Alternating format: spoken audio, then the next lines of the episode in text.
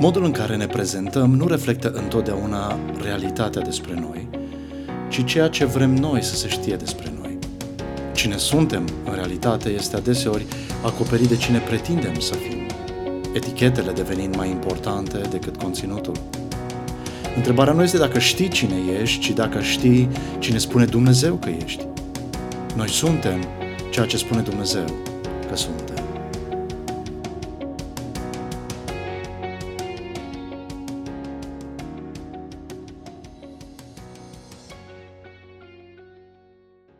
Într-una din zilele trecute am ajuns acasă tocmai la timp să preiau un colet de la un curier. Într-o mână aveam pormoneul, în cealaltă aveam o porție dublă de cartofi. Porție dublă pentru că am considerat că o porție nu mi-ajunge. Când curierul mi-a spus că trebuie să plătesc transportul, mi-am dat seama că nu am suficienți bani în portmoneu. Plin de har, curierul mi-a spus să-i dau câți bani aveam. I-am dat și, în timp ce curierul pleca, m-a cuprins admirația față de gestul de bunăvoință al curierului. Însă, sentimentul plăcut a durat doar câteva secunde, pentru că imediat mintea mea a fost invadată de gândul că dacă n-aș fi cumpărat porția dublă de cartofi, probabil, probabil că aș fi avut să-i dau omului tot ce îi datoram. Însă un alt gând a năvălit în inima mea aproape imediat, și anume, dacă i-aș fi dat curierului porția dublă de cartofi, cu siguranță că aveam să-i dau și diferența pe care i-o datoram serviciului făcut. Curierul plecase de mult. Eu însă încă stăteam în pragul ușii și îmi contemplam efectele poftei mele. Mulțumirea de a avea cât am vrut, recunoștința că nu am dat cât a trebuit și amărăciunea. Da, amărăciunea că am fost manipulat de propria mi poftă. Suntem la punctul 2 din predica de pe munte a Domnului Isus Hristos, punctul în care este vorba despre patologia ucenicului. Cum arată un creștin care este casarea care și-a pierdut gustul și nu mai este bună de nimic? Data trecută am văzut primul exemplu dat de Domnul Isus ucenicilor săi, și anume ce înseamnă să nu dai în cap semenului tău, e adevărat, dar să alegi să-l omori în inima ta și să-l rănești cu limba ta. Astăzi este al doilea exemplu dat de Domnul Isus Hristos. Dați-mi voie să citesc pasajul din Matei, capitolul 5, versetele 27 la 30. Ați auzit că s-a zis, să nu comiți adulter. Dar eu vă spun că oricine se uită cu poftă la o femeie a și comis adulter cu ea în inima lui. Deci dacă ochiul tău cel drept te face să păcătuiești, scoate-l afară și aruncă-l, căci este spre folosul tău să-ți pierzi unul din mădulare decât să-ți fie aruncat în ghenă tot trupul. Iar dacă mâna ta cea dreaptă te face să păcătuiești, tai-o și aruncă-o, căci este spre folosul tău să-ți pierzi unul din mădulare decât să-ți meargă în ghenă tot trupul. Dați-mi voie să repet versetul 27 și 28. Ați auzit că s-a zis să nu comiți adulter. Dar eu vă spun că oricine se uită cu poftă la o femeie a și comis adulter cu ea în inima lui. Observați, farisei și cărturarii au redus porunca ce interzice adulterul doar la actul fizic și se considerau neprihăniți înaintea Domnului și înaintea semenilor lor pentru că nu au comis adulterul în modul fizic. Aceeași situație ca și în cazul crimei de altfel.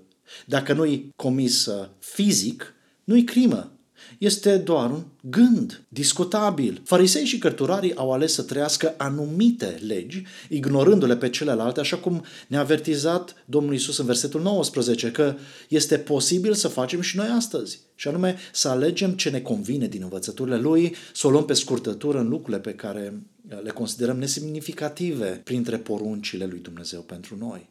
Articolul 7 din Decalog spune așa, să nu comiți adulter. Iar articolul 10 din Decalog spune să nu poftești casa semenului tău, să nu poftești pe soția semenului tău, nici pe robul lui, nici pe roaba lui, nici boului, nici măgarului și nici vreun alt lucru care este al semenului tău. De ce ai alege să rupi articolul 7 de articolul 10 din Decalog? Legea indică clar că păcatul este mai mult decât ceea ce faci fizic. Aceasta este partea fizică a păcatului, este roada. Păcatul este și ceea ce se întâmplă în inima ta. Aceasta este partea spirituală a păcatului, este rădăcina. Așa cum mărul nu-i doar fructul, ci și pomul. Culegerea merelor nu face pomul să fie mai puțin măr decât atunci când era încărcat cu mere. Pentru că atunci când va veni următorul sezon al roadelor, mărul va produce din nou mere.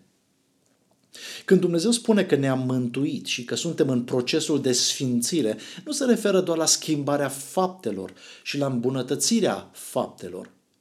Mântuirea și sfințirea sunt o problemă mai întâi de inimă, de rădăcină. Faci pentru că ești. Nu faci ca să fii. Dați-mi voie să repet. Faci pentru că ești. Nu faci ca să devii. Un păr nu va produce mere până va deveni măr. Asta ar fi evoluționism. La fel cum legalismul creștin este un fel de evoluționism spiritual. Trebuie să faci anumite lucruri ca să fii. Un câine latră pentru că este câine, nu ca să devină câine. O maimuță poate imita omul, dar nu va deveni om.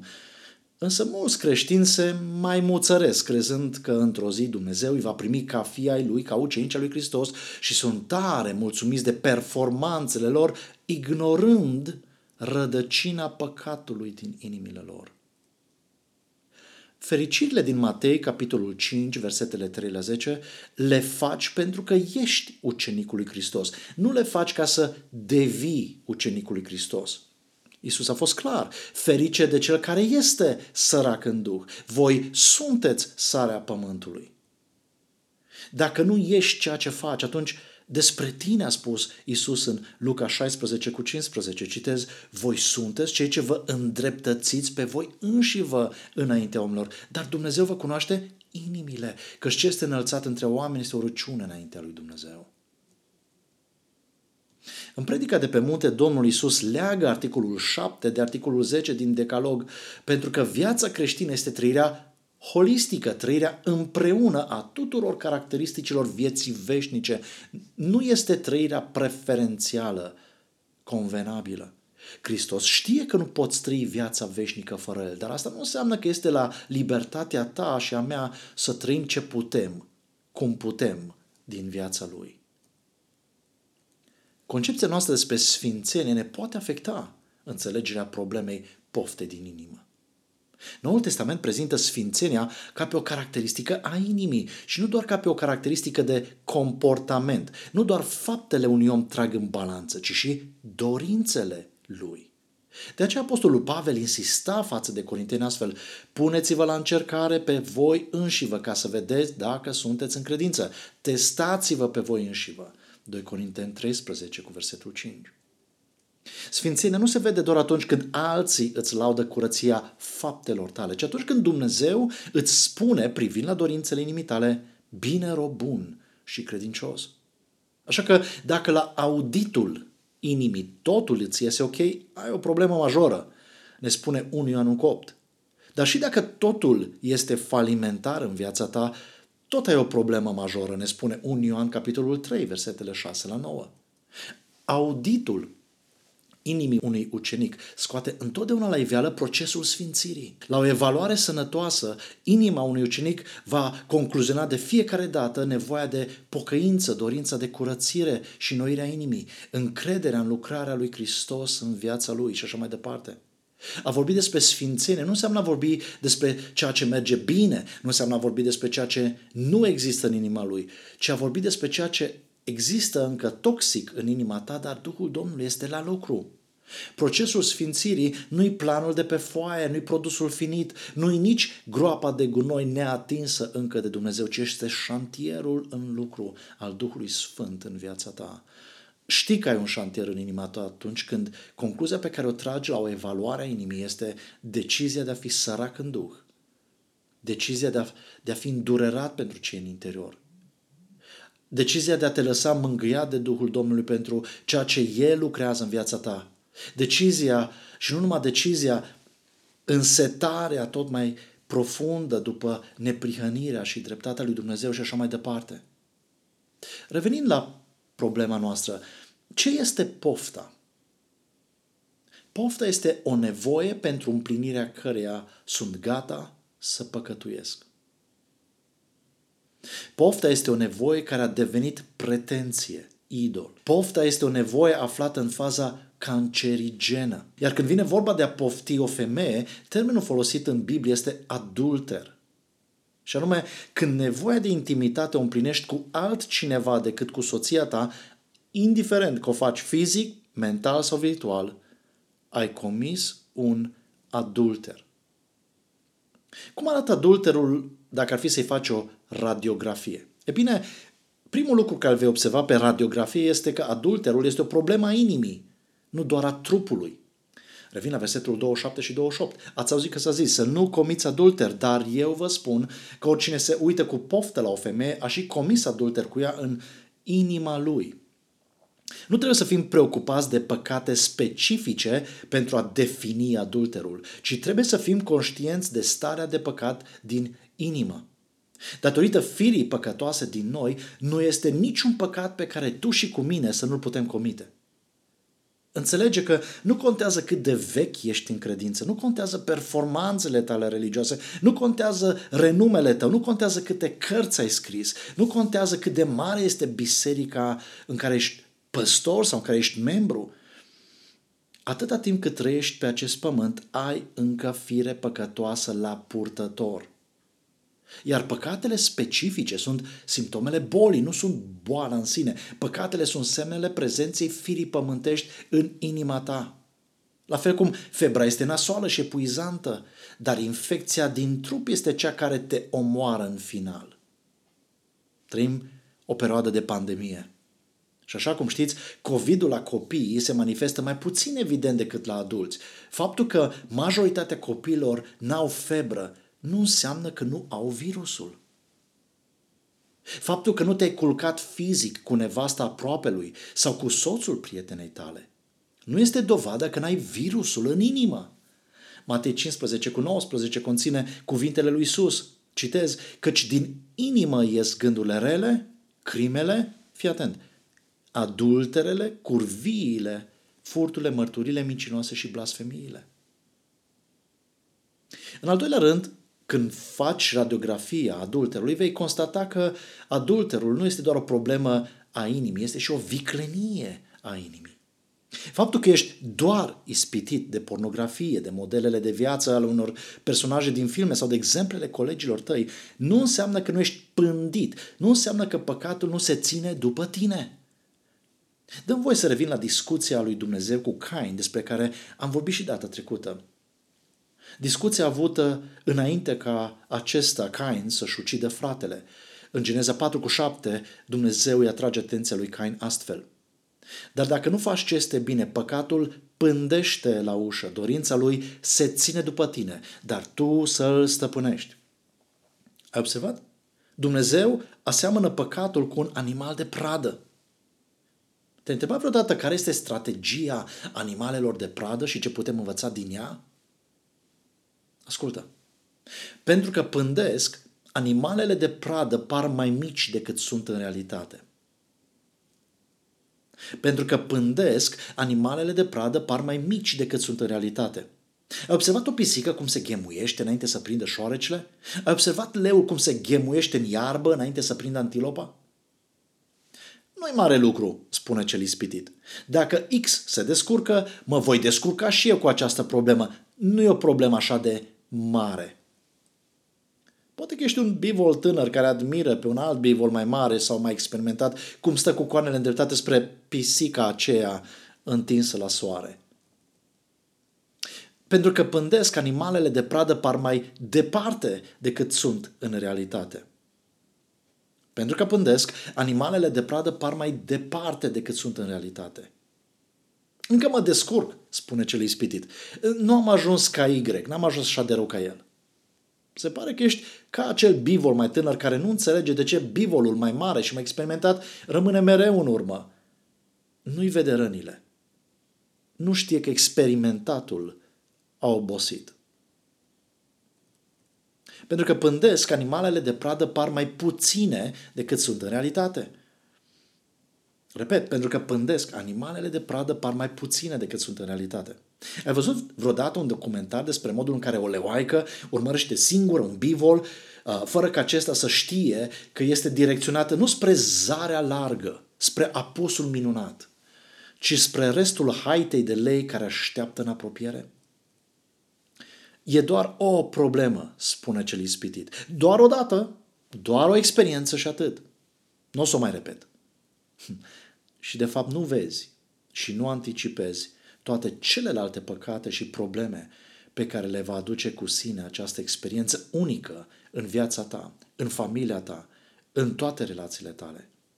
Îți recomand cu căldură poezia lui Costache Ioanid, Un vierme mic. Ți-o recomand, citește-o și vei înțelege de ce animalele de pradă par mai puține decât sunt în realitate, pentru că ele pândesc. Pentru că ele pândesc Animalele de pradă par mai inofensive decât sunt în realitate. Camuflajul face animalul de pradă să pară parte din peisaj, parte din normalitate. Nu e animal de pradă, e animal de casă. Nu e crocodil, e doar un buștean care plutește în derivă. Cu alte cuvinte, toți se laudă cu reușitele lor. Filmele mă învață că nimic rău nu se întâmplă dacă încerc și eu o dată, poate de două ori. Dragul meu, dragii mei, sunt oameni care n-au comis niciodată, niciodată adulterul fizic. Însă sunt dependenți, sfâșiați, devorați de pornografie, pentru că păcatul se ține după tine. Păcatul se ține după tine. La o radiografie atentă, amănunțită, vei constata că adulterul nu este doar ceva interior, nu este doar o viclenie, Adulterul este și o infectare a inimii. Soluția drastică propusă de Isus indică o problemă serioasă acestui păcat. Adulterul este ca îngrenarea sufletului. Adulterul îți pervertește concepte sfinte ca loialitatea, dragostea, lucru în echipă și altele. Neîncrederea, de exemplu, neîncrederea între soți este un simptom des întâlnit în rândurile celor care au avut relații intime înainte de căsătorie. De exemplu, când tu ai furat iubitul prietenei tale, teama de a nu-l pierde la rândul tău s-a cuibărit în inima ta ca un animal de pradă care te pândește ani de zile, chiar și după ce te-ai căsătorit cu acea persoană. Apoi, conceptul de dragoste, agape, de loialitate, lipsește din cuplurile infectate de adulter, pentru că sunt obișnuite cu dragostea de genul dacă îmi dai, îți dau, dacă nu, mi-au din altă parte. Iar conceptul de lucru în echipă, e bine, fără loialitate și dragoste agape, este o experiență necunoscută. Lucru în echipă este o experiență necunoscută familiilor afectate, infectate de adulter. Dacă nu ești drastic cu ispita poftirii a ceea ce nu este al tău, indiferent de domeniu, indiferent de nevoie, cele mai frumoase și prețioase valori pe care le-ai primit de la Dumnezeu vor fi infectate și paralizate în inima ta. Cineva spunea odată, orice lucru rău în om este un bine pervertit, un bine contaminat. Ascultați cum explică Apostolul Pavel în Roman 7 cu 5.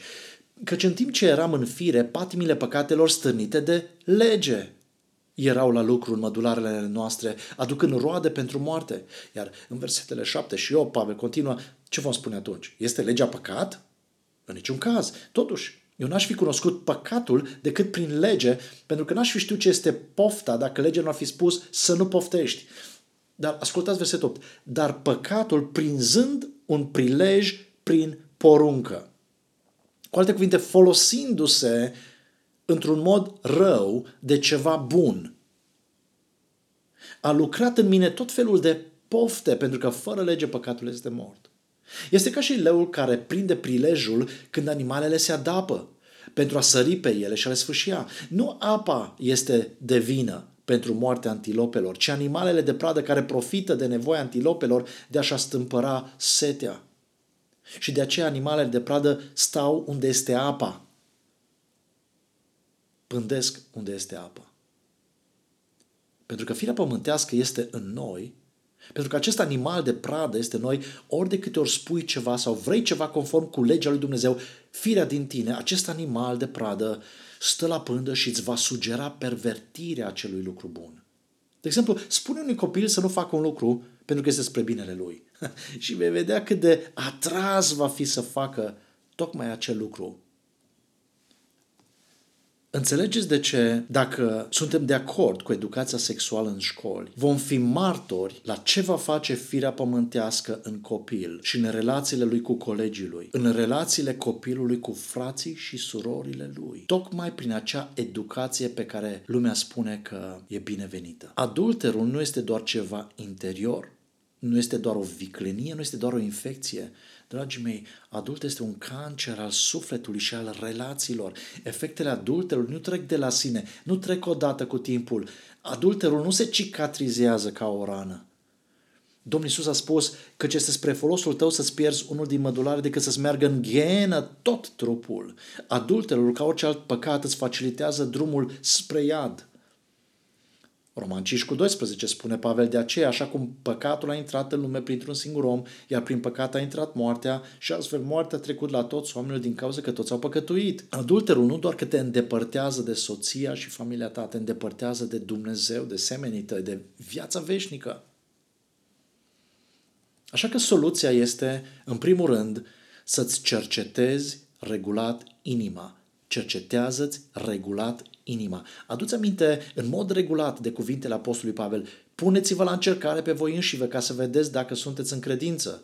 Testați-vă pe voi înșivă. Făți regulat un test de genul Matei 5, 3 la 10, Galaten 5, 22, 23, vezi dacă îți este testul pozitiv sau negativ, dacă inima trece testul sau nu. Făți igienizarea regulată inimii, iar întâlnirile de grupuri mici sunt o astfel de ocazie dacă știi de ele. Caută părtășia cu oameni cărora le pasă de sufletul lor, le pasă de inima lor, dar cărora le pasă și de inima ta. Caută părtășia cu oamenii care să te încurajeze, să-ți testezi inima prin Matei 5, 3 la 10, Galaten 5, 22, 23.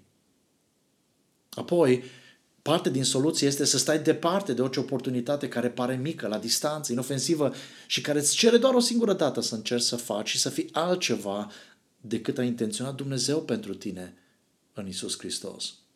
Dă voi să citesc din nou versetele 29 și 30. Deci dacă ochiul tău cel drept te face să păcătuiești, scoate-l afară și aruncă-l, căci este spre folosul tău să-ți pierzi unul din mădulare decât să-ți fie aruncat în ghiene tot trupul. Iar dacă mâna ta cea dreaptă te face să păcătuiești, tai-o și aruncă-o, căci este spre folosul tău să-ți pierzi unul din mădulare decât să-ți meargă în ghienă tot trupul. Unii au interpretat acest pasaj ad literam, plecând de la premisa că mădularul care îți creează probleme trebuie îndepărtat. Ceva de genul, ochiul mă face să păcătuiesc, păcătuiesc pentru că văd ceea ce văd, cu alte cuvinte, simțul duce la ispită, ispita duce la păcat, păcatul duce la moarte, așa că taie simțul și scap de moarte, credeau unii. Mulți din primele secole și-au scos ochi, și-au tăiat mâini, unii chiar s-au castrat de bunăvoie, ignorând sublinierea Domnului Isus că ceea ce se vede, păcatele, acestea sunt o problemă înrădăcinată în ceea ce nu se vede, păcatul din inimă îndepărtarea mădularului cu care păcătuiești nu rezolvă influența firii păcătoase în inima ta.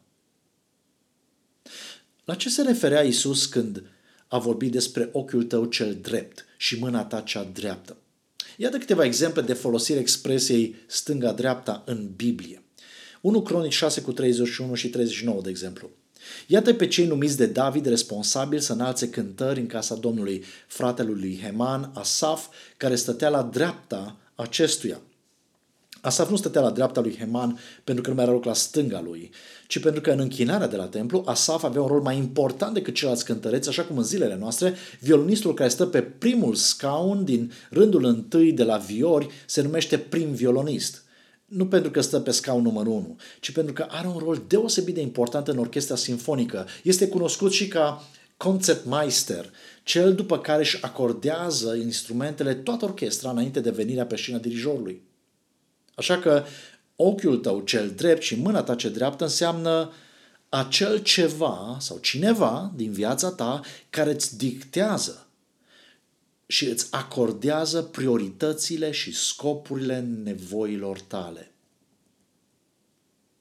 Un alt exemplu îl găsim în Psalmul 16 cu 8. Îl pun pe Domnul neîncetat înaintea mea, pentru că El este la dreapta mea, nu mă voi clătina. Psalmistul nu spune că este tare pe partea dreaptă și vulnerabil pe stânga. De aceea, ochiul tău cel drept și mâna ta cea dreaptă înseamnă acel ceva sau cineva din viața ta la care apelezi cel mai des ca să reușești în ceea ce îți dorești. Un alt exemplu îl avem în Marcu 16 cu 19. După ce l-a vorbit Domnul Isus a fost luat în cer și s-a așezat la dreapta lui Dumnezeu.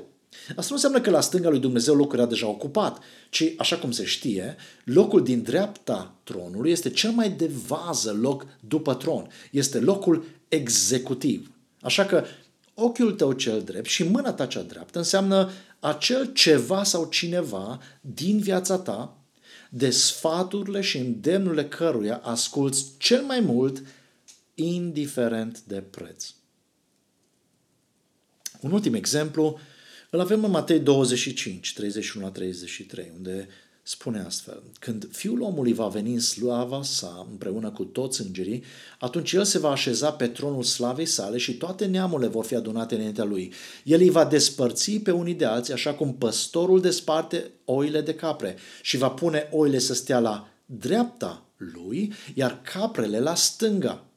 Asta nu înseamnă că dacă stai pe dreapta, pe partea dreaptă ești oaie și dacă stai pe partea stângă ești capră, ci înseamnă că partea dreaptă a tronului lui Dumnezeu este cea care se bucură întotdeauna de privirea binevoitoare a lui Dumnezeu și doar cei din partea dreaptă a tronului. Așa că ochiul tău cel drept și mâna ta cea dreaptă înseamnă acel ceva sau cineva din viața ta care îți garantează veșnicia, indiferent dacă este vorba de rai sau iad. Dă voi să pun toate aceste lucruri la oaltă într-o concluzie. Ceea ce îți dictează prioritățile și scopurile tale. Lucrul la care apelezi cel mai des ca să reușești în ceea ce îți dorești. Cel de sfaturile căruia asculți cel mai mult, indiferent de preț. Ceea ce crezi că îți garantează veșnicia, aceea, acela este ochiul tău cel drept și mâna ta cea dreaptă.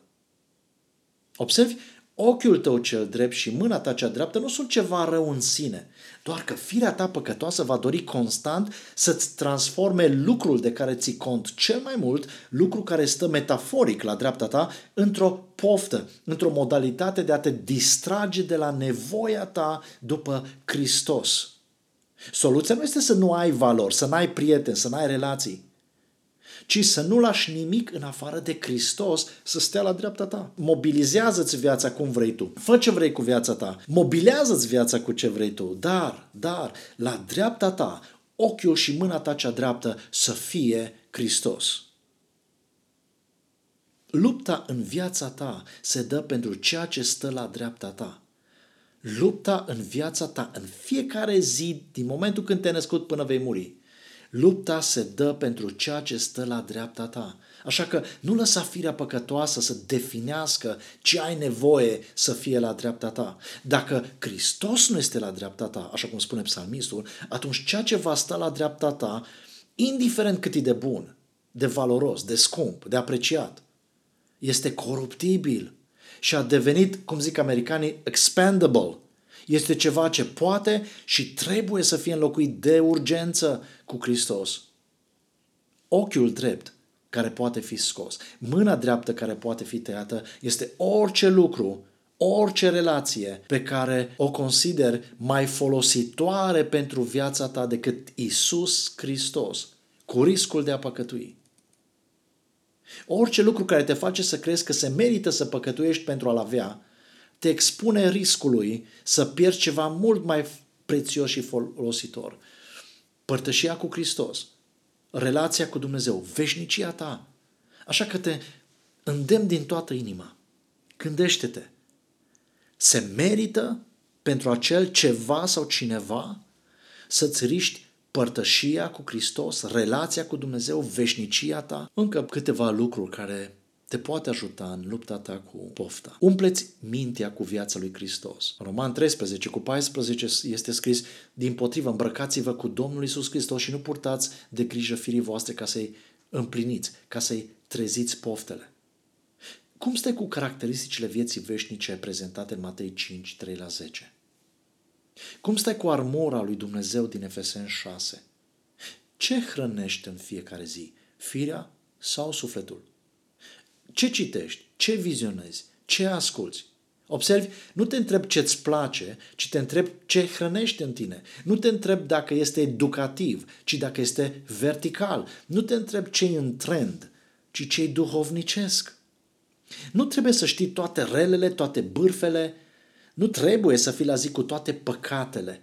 Ascultă ce spune Apostolul Pavel în 1 Corinteni 14 cu 20. Fraților, nu fiți copii în gândire. Din potrivă, ce privește răutatea, fiți copilași, fiți naivi. Însă în gândire, fiți maturi. Un alt sfat, umblă în Duh, Romani, capitolul 8, versetele 12 și 13, spune astfel, Așadar, fraților, noi suntem datori, dar nu în față de fire, ca să trăim potrivit firii.